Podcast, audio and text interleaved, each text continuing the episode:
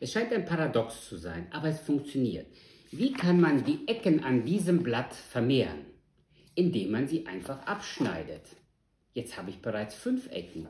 Schneide ich eine mehr ab, habe ich sechs Ecken. Schneide ich die anderen beiden Ecken ab, habe ich inzwischen acht Ecken. Das Prinzip kennt auch jeder Bauer, der Kartoffeln pflanzt.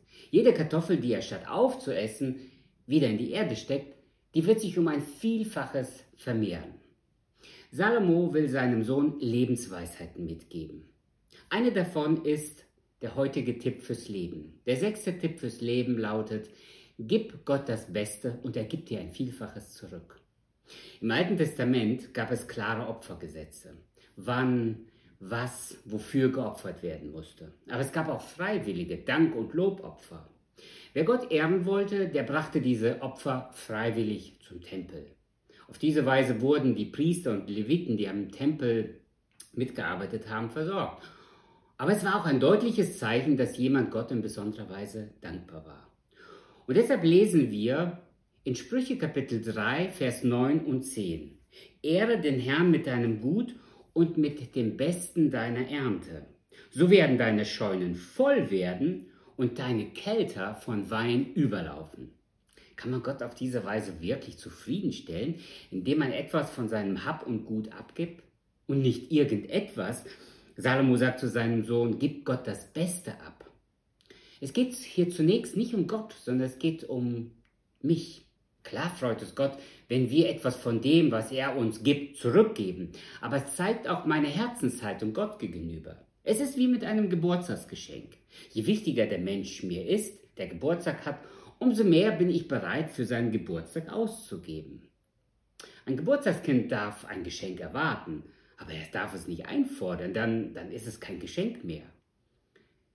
Wie viel ich verschenke, ist mir überlassen. Und ich muss mir überlegen, Wofür würde sich, worüber würde sich ein Geburtstagskind freuen? Ich will auch nicht mit dem Geschenk mich persönlich blamieren. Es gibt ja Geschenke, die man besser nicht verschenken sollte. Und genauso ist das in unserer Beziehung mit Gott. Wer Gott kennt und weiß, was Gott für uns Menschen getan hat, der ist bereit, für Gott alles zu machen. Paulus schreibt über Jesus, er war reich und wurde doch arm, um euch durch seine Armut reich zu machen. Das heißt, Gott hat uns beschenkt und nun sind wir gefragt, etwas abzugeben, was wir von ihm geschenkt bekommen haben. Faszinierend ist der Gedanke von Salomo in Vers 10. Da lesen wir, so werden deine Scheunen voll werden und deine Kälter von Wein überlaufen. Mit anderen Worten, was Salomo hier sagt, ist, investiere und du wirst profitieren. Gott lässt sich nichts schenken. Was Gott bestellt, das bezahlt er auch. Gott verspricht uns einen Lohn für jeden Einsatz. Es ist schon irgendwie merkwürdig. Einerseits kommt alles von Gott und andererseits sollen wir es Gott wieder zurückgeben. Mich erinnert das an meine Kinder. Als sie klein waren, bekamen sie Taschengeld. Von diesem Taschengeld haben sie an Weihnachten uns Geschenke gekauft.